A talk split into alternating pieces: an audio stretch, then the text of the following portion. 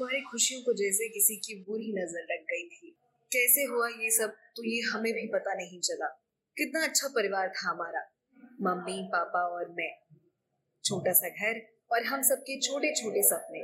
बस engineering college में admission मिल जाए, फिर तो मुझे आसमान में उड़ने से कोई नहीं रोक सकता। मैं यानी शिवी। नाम तो मेरा शिविका है, लेकिन घर में मुझे सब शिवी बुलाते हैं।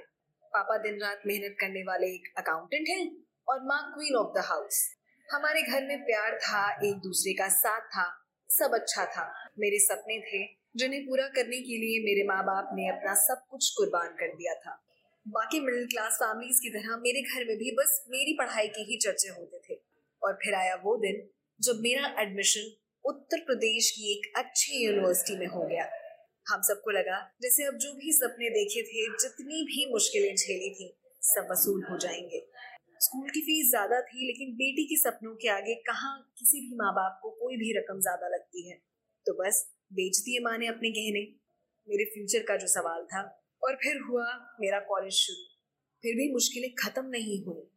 ऑटो रिक्शा रिक्शा, बस ना लेकर पैदल जाना, तीज त्योहारों पर नए कपड़ों के बजाय पुराने से ही काम चलाना, सब किया है मेरे परिवार वालों ने मेरे लिए, ताकि पैसे बचा सके, मेरी पढ़ाई पर खर्च कर सके। वैसे वो तपस्या मेरी नहीं थी, मेरे माँ बाप की थी। जब देर रात तक जाकर मैं पढ़ाई करती थी तो नींद तो मेरे माँ पापा की आँखों में भी नहीं होती थी।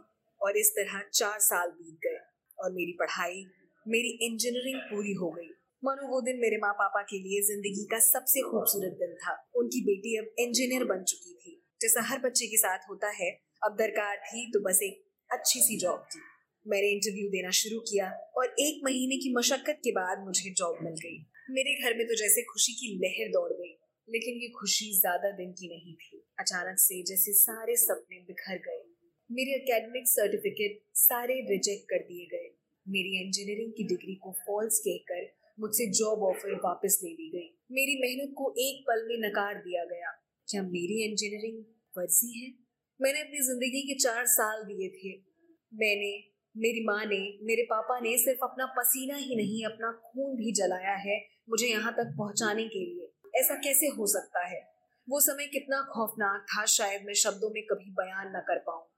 एक परिवार जिसने अपना सब कुछ बेचकर अपनी बेटी को पढ़ाया हो, इस उम्मीद से कि आगे चलकर उनकी बेटी उनका सहारा बनेगी। उन्हें ये पता चले कि जिस कॉलेज में उनकी बेटी ने पढ़ाई की है, वो फर्जी है। क्या करेंगे आप इस सिचुएशन में? ये सुनकर मेरी माँ को हार्ट अटैक आ गया।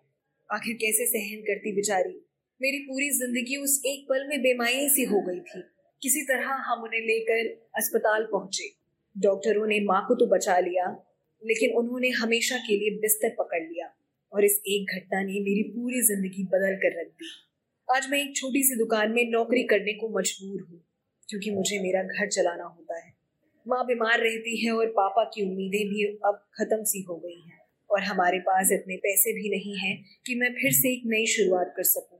आसमान छूने का खाब देखा था, लेकिन अब तो खड़े रहने को ज़मीन भी बहुत मुश्किल से नसीब होती है एक रिपोर्ट के मुताबिक, उत्तर प्रदेश में आठ यूनिवर्सिटीज फेक पाई गई हैं। Varanasi Sanskrit Vishwavidyalaya, Varanasi, Mahila Gram Vidyapeeth, Allahabad, Gandhi Hindi Vidyapeeth, Allahabad national university of electro complex homeopathy, Kanpur Netaji Subhash Chandra Bose, open university, Aligarh, Uttar Pradesh Vishwavidyalaya, Mathura, Maharana Pratap शिक्षा निकेतन विश्वविद्यालय, प्रतापगढ़, इंद्रप्रस्थ शिक्षा परिषद, नोएडा। ये उन fake universities के नाम हैं। आखिर क्यों इन पर किसी का ध्यान नहीं गया? आखिर क्यों मेरी जैसे लाखों बच्चों की जिंदगियों के साथ खिलवाड़ हुआ?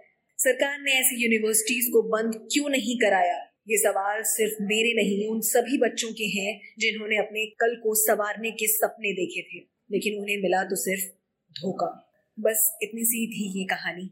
जल्द ही फिर मिलेंगे एक अगली कहानी, एक अगले सच के साथ। तब तक बने रहे हमारे साथ, खुश रहें, सुरक्षित रहें।